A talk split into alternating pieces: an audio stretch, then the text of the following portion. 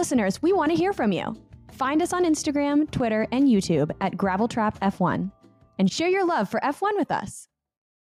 Adrian Newey should be a flavor of Red Bull. Yikes. It's true. It doesn't taste any different. The can is just more aerodynamic.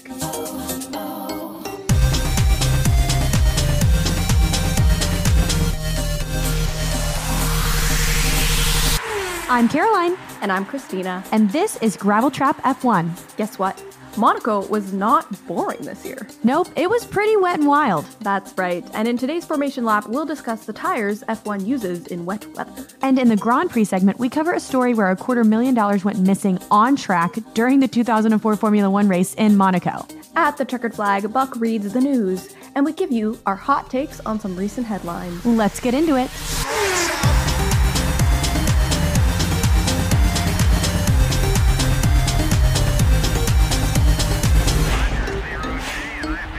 Okie dokie. We just had Monaco, and we got a special treat this weekend. We got to see, I think, all five of the tires got run throughout the race. Yeah, and Monaco, I feel like is typically somewhat predictable these days because it's so much harder to pass in Monaco, and a lot of people have been calling it pretty boring. But I don't know about you, but I felt like this weekend's Monaco was anything but boring. It I will say I did doze out for a certain portion of it, like that middle third. I was kind of just like, yeah, okay, they're trucking along, they're trucking along. And then I heard them talk about like, oh, here comes the rain. And then I was awake, just like boom, there. I'm staring, I'm waiting, I'm waiting. And that downpour was actually like pretty intense. Like it came and Yeah. it went, but when it was there, it was It was heavy. significant. Yeah, and you could see it on the track too because it was dry and then I felt like they would go around a corner and then the next time they came around the corner it was soaking wet. before we before we go any further like little round of applause for getting to see the helmet cams like the little eye view Mhm, and mhm. seeing what the drivers see with the rain pet like pelting against their visor mm-hmm. it's like so good to see it adds so much context to why driving in the wet is challenging i Oh so my goodness. so enjoyed that like that was just a good one to see Talk to us about the tires. Tell us about these like wet tires that they were dealing with this weekend. Right. So, big difference between our dry tires and our wet tires is that the dry tires are called slicks because they do not have treads. So, they look super, super smooth. And they do that so that way they actually have the most contact possible with the track. It gives them the highest amount of grip that way, which is fantastic. But the bad news, as we saw with this race this weekend, is that that means the moment there's water, they're useless. Like they just Mhm. slip, slide all over the place, spinning like ballerinas. And I feel like we also forget, at least I forget every single year, that Monaco has hills. Like there's a pretty significant elevation change, like a number of times throughout the track, which Mhm. you got a, such a good impression of this year as well because of the new camera angles. Like you got to see them actually changing that elevation a lot and going up and down. So Mhm. that's where though the wets come in. They have treads and they displace water. So it allows the track to get that dry line set up and you get grip, which I mean, the moment the teams put those inter tires on, you got to see like such a drastic difference within like a lap or two, I want to say. It did take a little bit of time to dry up that track, but it made a difference. It did. Well, and I actually I have a question that's more of a hypothetical because I think that they went over it after the race, but I just I didn't get a chance to see it. But Fernando Alonso took a long time to change onto the inters, and they had just pitted him for a fresh set of slicks. Mm-hmm. And I guess the big question that everybody had was would he have been able to challenge for the win if he had changed to inters at that time? What do you think? the numbers from what I've seen from other like data analysis accounts say that yes, if he had on that first pit stop, instead of switching over to another set of slicks, if he had immediately gone on to inters, he would have been ahead of Max. At one point in the race. Whether oh. that be, I, I can't, I'd have to go look it back at my ta- timestamps, but he would have either after that pit stop been ahead of Max or after Max's pit stop been ahead of him. So Mhm. he would have been in first towards the tail end of the race. Now, obviously, Max was pulling out really, really good fast laps, and the Red Bull is a phenomenal car. So even with the difficulty of overtaking in Monaco, there's absolutely the possibility that Max still could have won the race and taken that position back. But yes, this is the closest Fernando has gotten to a win, and it would have also been just that little bit closer if that decision had been made a little bit sooner. There was the question of is this rain going to be intense and long enough to warrant switching to the inters? Because again, mm-hmm. they have mm-hmm. such a different performance and and conditions that they do well in compared to the slicks. Mm-hmm. And even even the inters to the full wets, those are very drastically different conditions. And we heard the teams kind of debating about it and thankfully only only one car went onto the full wets, I believe. And it was towards like the back of the field as well. I think it was Sergio. They put Sergio on Perez on okay. the full wets. And essentially at that point, by the time they were putting him on the full wets, they were just using Checo as a data point for Max yeah. to figure out what they should do for Max. I'm a little disappointed in that we did only get to see one person on the wets. And it's because we had the new wets this weekend. We were supposed to get them mm-hmm. at Imola last weekend, did not. Mm-hmm. Um, but for all the right and reasons. my big hope for all the right reasons, absolutely. But the new wets, I was really, really hoping that it would actually be a change to them displacing less water because currently the intermediate tires displace 30 liters of water per tire per second at 300 kilometers per hour. Wow. I believe that's right. If I'm wrong, sorry. Uh, and then the full wets, the full wets are 85 liters displacement.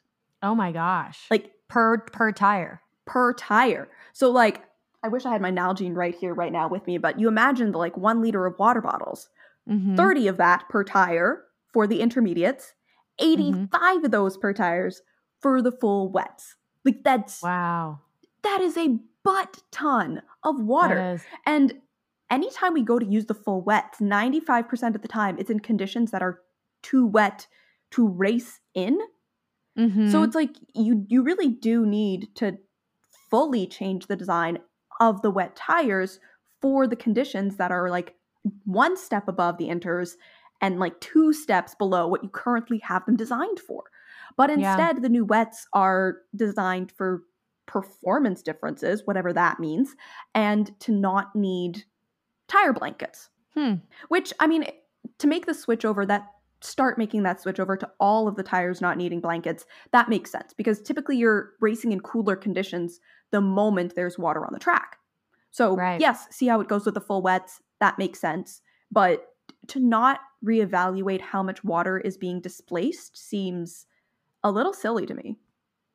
Yeah, but if their ultimate goal is to keep the race going, I would see their desire to have it displace as much water as possible because in the end they don't mm-hmm. really want to stop a session they want to they want to keep racing because that's how you make money in the yeah. end but for the safety of the drivers i definitely see your point of you know if it's too wet to be racing then don't solve your problem with tires solve your problem by keeping everybody alive and postponing so yeah well, the other thing that I was kind of thinking about today as well as I was like thinking about this episode was that we have six different types of slicks, but mm-hmm. we only have two tires for the wet conditions.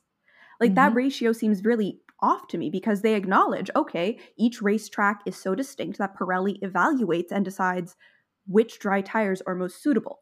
And you're telling me that the tracks, when they are wet, don't sometimes have different conditions, wet track to wet track? And that it's going to be a one size fits all for their intermediates and wets? That's a very good point. It's a that, very good point. That seems very weird to me. Yeah. Like, I agree. Expand your wet range. Mm-hmm. At least add one more so that then you have three options. Because I feel like even the jump from two to three gives you some variety to work with but it really would. Yeah, I, I yeah, because that's the the other thing is when rain falls, it falls at varying levels, varying degrees, varying amounts of heaviness. So if it's a lighter rain, you might want the soft equivalent, right, of the wet tire, mm-hmm. versus if it's a very, very heavy rain, you want to have the option between like a medium or a hard. Exactly. level. Yeah. And I mean, even when we watch, we talk about this all the time about Japan and how it's built on the rice paddy field. Oh my gosh, don't even You get me started. those- Our listeners know. they know how I feel about it. exactly. But then, and then we're going to Canada in what, three weeks? And again, Mhm. high potential for rain. It's on an island. It has a water on, in the middle of it and all around it. So that creates, again, different soil conditions for like overland flow and drainage. So the Mhm. tracks just have different conditions that they're dealing with. Give us more wet tires. That's That's the that's a hill I'm going to choose to die on now. Pirelli should design more wet tires. Give us more. I agree. I agree. If they're going to be developing more slicks, then they should also be developing more wets. Period. What color would we give them? Ooh, we need some pink in there. There's no pink. Or purple. I feel like purple is like that cool water shade as well. Mm, mm-hmm, mm-hmm. For starters, I want to apologize to our listeners because I am feeling a bit under the weather. So if I am coming across as a bit downplayed, it's not on purpose.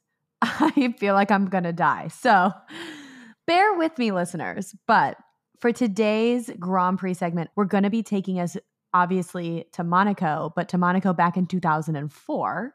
And I want to tangent by saying we all know that Brad Pitt's going to be making some appearances this season. So we're not going to get into that today because that doesn't have anything to do with Monaco. But speaking of Hollywood making its presence known in Monaco and in Formula One, back in 2004, the Jaguar racing team was competing. And I feel like it's worth noting that Jaguar Racing at the time was owned by Ford. They were going to the Monaco Grand Prix and they it was really important for them to bring in some good PR because the team was relatively new and they had come in 7th in the last two constructors championships, which if you don't know, that's not very good. Uh, they only place one through 10 in constructors. And so to come in seventh is not the best. So there was a lot of pressure from Ford for them to do really well and to get some good PR. So the answer that they came up with was to partner with the promotion of a new movie that was coming out at the time called Ocean's 12, which, for those of you that don't know anything about the Ocean's movies, this was a really big heist style movie starring Brad Pitt, George Clooney, and Matt Damon. If you don't know who they are, use No Google. deal. I'm not going to go into it. go look them up. So, go get out of the rock you've been living under and go find a Google search and look them up. Um, but in order to fit with the themes of luxury that come with Monaco, they could have done a lot of things, honestly. They could have had an Ocean's 12 boat. They could have made a livery about Ocean's 12. I feel like they could have done a lot of things Smarter things. before they did what they ended up going with. Yes. But instead, what they did was they called their friends over at the Steinmetz group, which the Steinmetz group is like a big jewelry. They own a lot of jewelry and jewelers and gemstones. And I feel like Cristina would know the official name for what this group would be in charge of. But, anyways, they had a lot of rocks. And so they called the Steinmetz group and said, Hey, rocks. That's like the worst thing you could call them. All the gemologists are going to be after you. gemologists, I'm sorry. They had Gems very precious stones. many gems, many precious stones, many options. And so what they did was they brought five, not one, not two, not three, not four, five diamonds, each valued at around $250,000 each. What? And instead of, and again, okay, let's just go with them. Let's just say, hey, we're bringing in all of these gemstones. I won't call them rocks anymore. These gemstones. And we're going to put them on Oh. display. Maybe even like, you know, in the helmet or something. You know, like I could see it like being on a display helmet or being on a something. But they said, no, we're going to go one step further. You know, the nose of the car at the very front? We're going to put it in the nose so that it's on display. They gave it a stud. They did. They really did. They gave it a little nose piercing on these Oh my gosh. on these Formula One cars. And I mean, I just wish I could have been in like the debrief with the drivers when they told them, hey, your cars this weekend are going to be $250,000 more expensive than they normally are. Like, So if the pressure wasn't high enough, here's some more pressure. And also at the track where it has really tight turns, really narrow corners, and very, very, very little margin for error. And they were like, here, let's put these precious gemstones on the nose of your car. So one of the drivers for Jaguar Racing, Christian Klein, he actually crashed in the Thursday uh, practice session that they had that week mhm. and everybody was so scared but he damaged the back of the car so the gemstone was fine this was the other thing like okay put them in there for the photo opportunity and then take them out Yeah. when they're actually racing but they said no no Yeah. no we're going to keep them in there while they're racing as well which i was like wow the amount of confidence they had to have to do this Also, there's so many look-alike gems that you could have used to have like a dummy on display just for the sparkle Yes. of it. But then Yes. like like just just swap out the fitting. Like Mhm. also for anybody who's new to the sport and confused if Car- when Caroline said the practice on Thursday, Monaco used to have their first practice sessions on Thursday because Yes. it's a national holiday, Ascension Day, on the Friday sometimes. They don't do that anymore, but they used to. So yes not a mistake, just weird piece of history. Yes. But I had the thought of what you were talking about, Cristina, about putting in a fake for the sake of the actual Hmm. racing. They asked him about, they actually asked the guy who is in charge of the Steinmetz group, who provided the diamonds.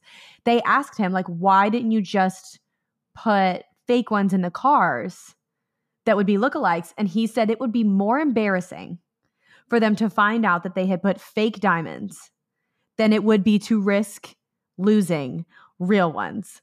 And I said, tell sure I said to myself, that? oh, that's what he said. And I thought to myself, tell me you're too rich without telling me you're too rich.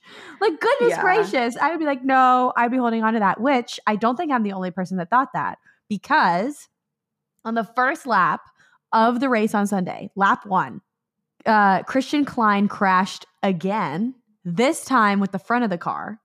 And the front wing and the nose took the majority of the damage, and the diamond was lost, never to be found again to this day, Wait, wait, wait. unfound. how physically, like, how big of a diamond are we talking? big? they call it button size. Like they referred it to it as having been button sized. I mean, like Okay. I mean, it's it's like bigger than your Little- like the the front like your thumb. Like when you think of like your from the knuckle in your thumb to like the tip of your thumb, bigger than that. okay. I'm So thinking like okay, so- eyeball size. Like it's big. like a chonky chonk. It was big. Panther kind of. A Yeah, thing? it was an emerald cut, emerald cut Oh, uh, nice. diamond fitted in the front, Okay. but be gone now, never to be found again. There was some, there was some, there were many conspiracies, obviously, because it's also in promoting a heist movie. I'm like, you can't make this Oh, yeah. up. I mean, it went missing in the promotion of a heist movie, and they Yeah. said it was like some of the best PR they could have ever asked for. I said that's some of the most expensive PR you could have ever asked for, but okay.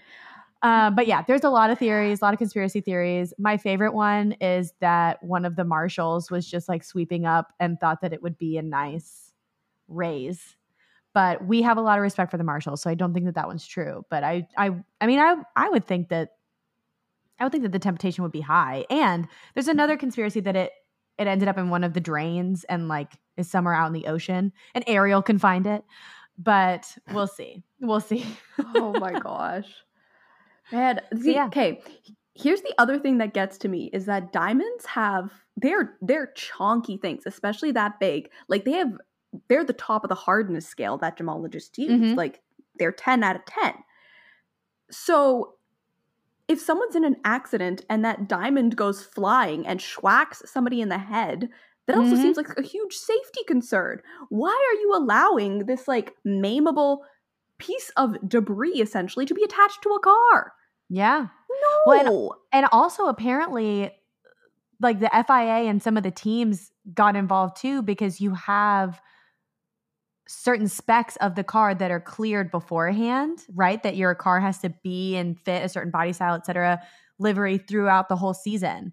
And when they announced that they were going to be doing this, they had to go. I mean, they had to work so hard just to even get this to be a thing for them to then lose it. And I don't know, I felt kind of bad for Christian Klein because I was like, look, he crashed twice with this diamond in the car. Like, clearly was not the move. So, yeah, that was the big diamond heist of 2004. Caroline, I've looked up some information as you were talking there. I wanted I wanted to hit me. To compare some things. So, firstly, the cost of a F1 engine, current V6, uh, roughly 10 million. Nice. Um, the steering wheel, about fifty thousand dollars. Yeah, they're expensive. The gearbox, uh, three hundred and fifty thousand dollars for a gearbox. So Sergio Perez this weekend lost a diamond in Monaco again.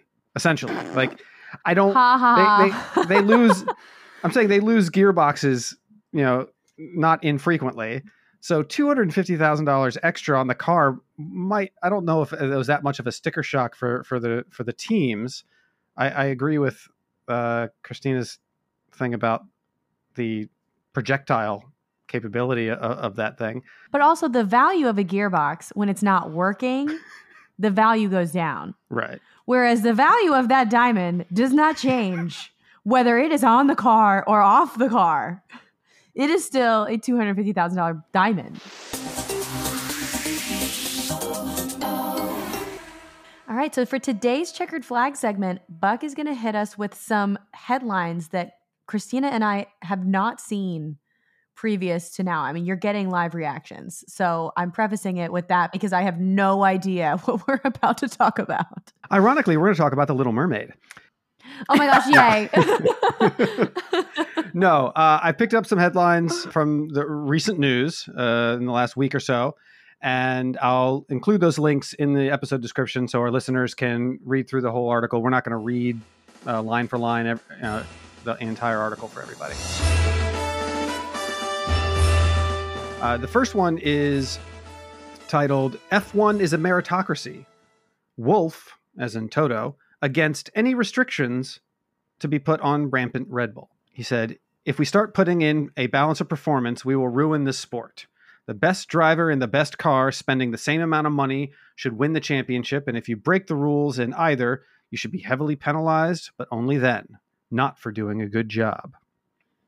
End quote. Such a class act, Toto Wolff, man. I've got a lot of respect for him because when you're struggling to meet the power and performance that the leaders have this year, it would be so easy to advocate to slow them down but I feel like a true competitor accepts the challenge. And I think that that's what Toto is saying. He's saying, no, I, if if you're winning fairly and you're destroying fairly, then why would you why would you curb that? Because I think he put himself he's been in that seat before.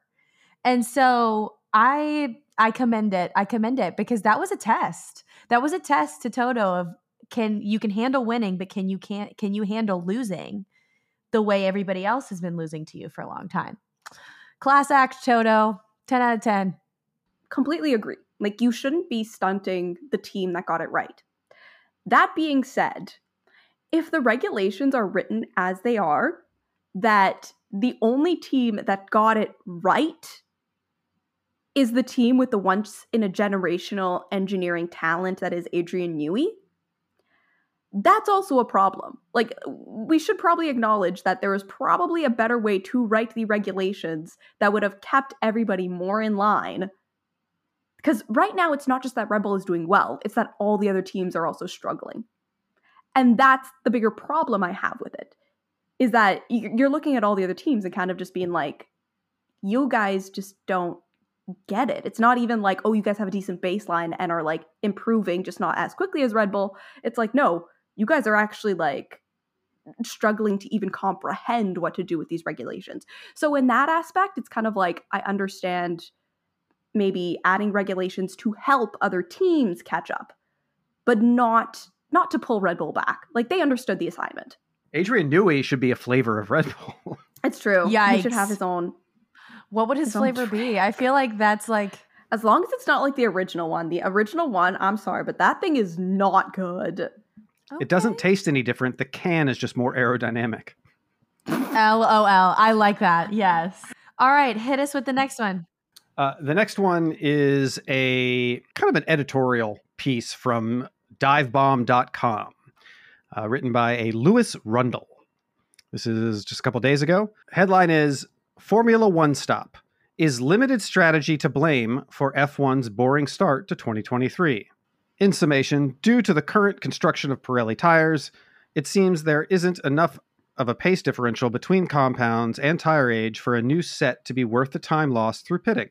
And so the teams are sticking to their boring one stop strategies. I don't know. I feel like we've seen some high tire deg this year, just not from the Red Bull.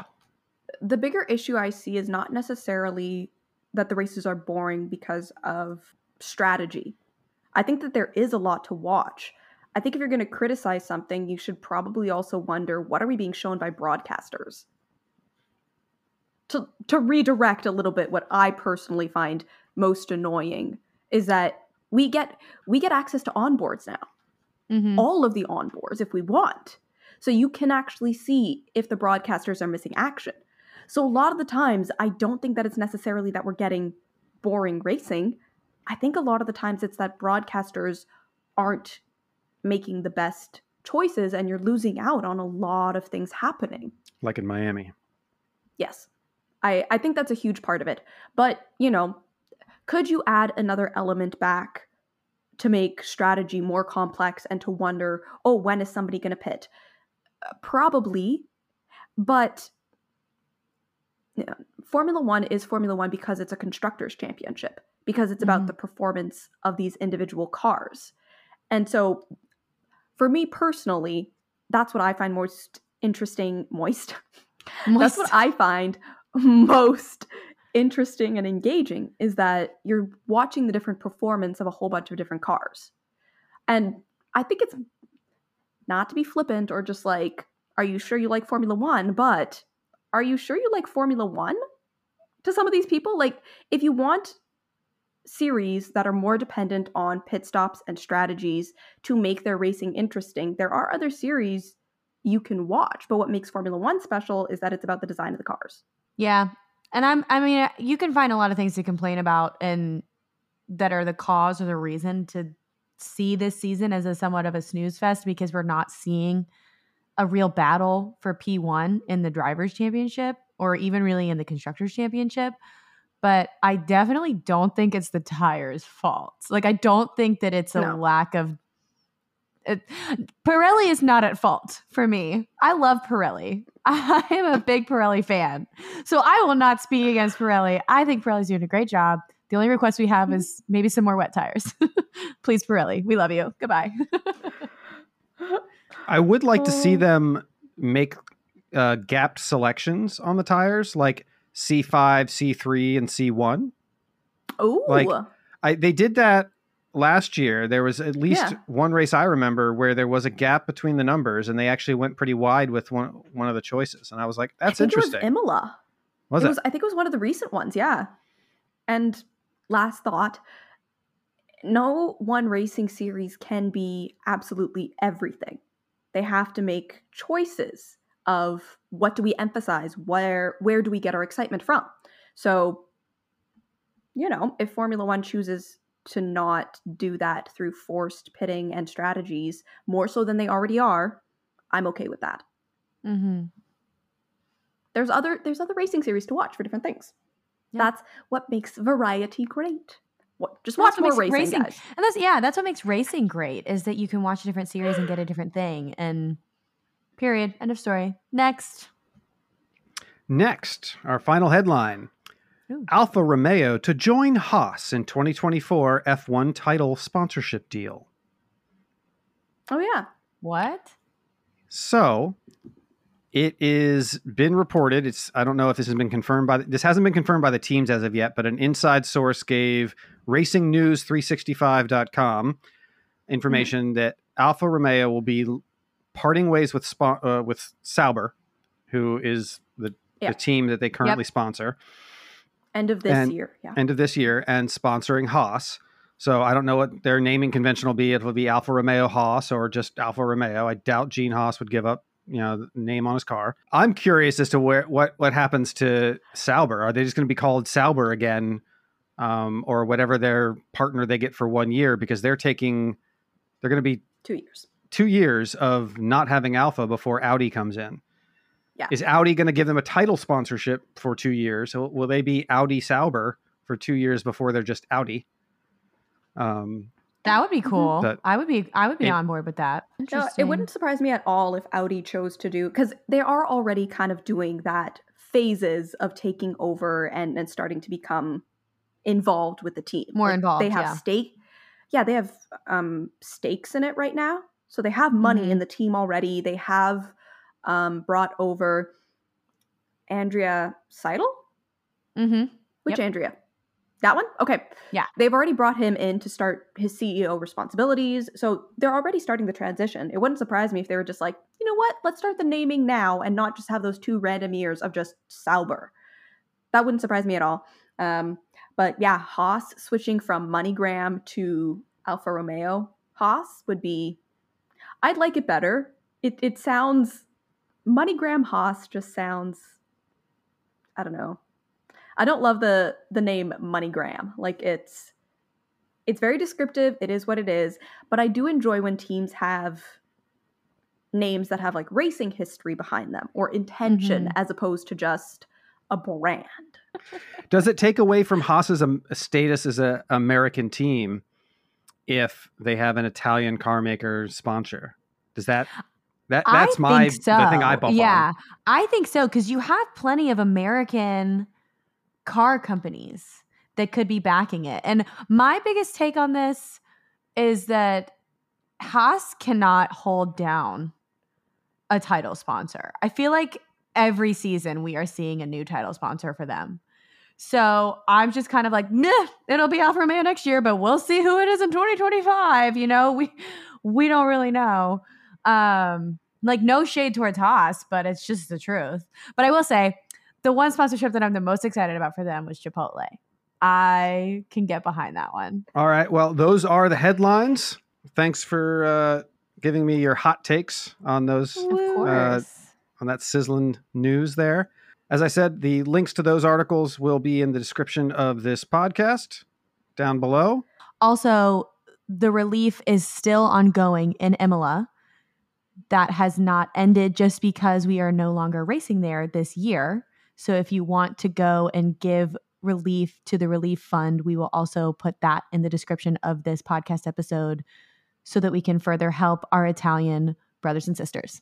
And that's our episode for the post Monaco week. And we've had a fantastic time. Thank you for listening, and we hope to have you all listening and joining us again next week. You can find us on all of our social media pages as per usual. Gravel Trap F1, and I'm Cristina. That's Caroline. And I'm Caroline. Meow. Meow.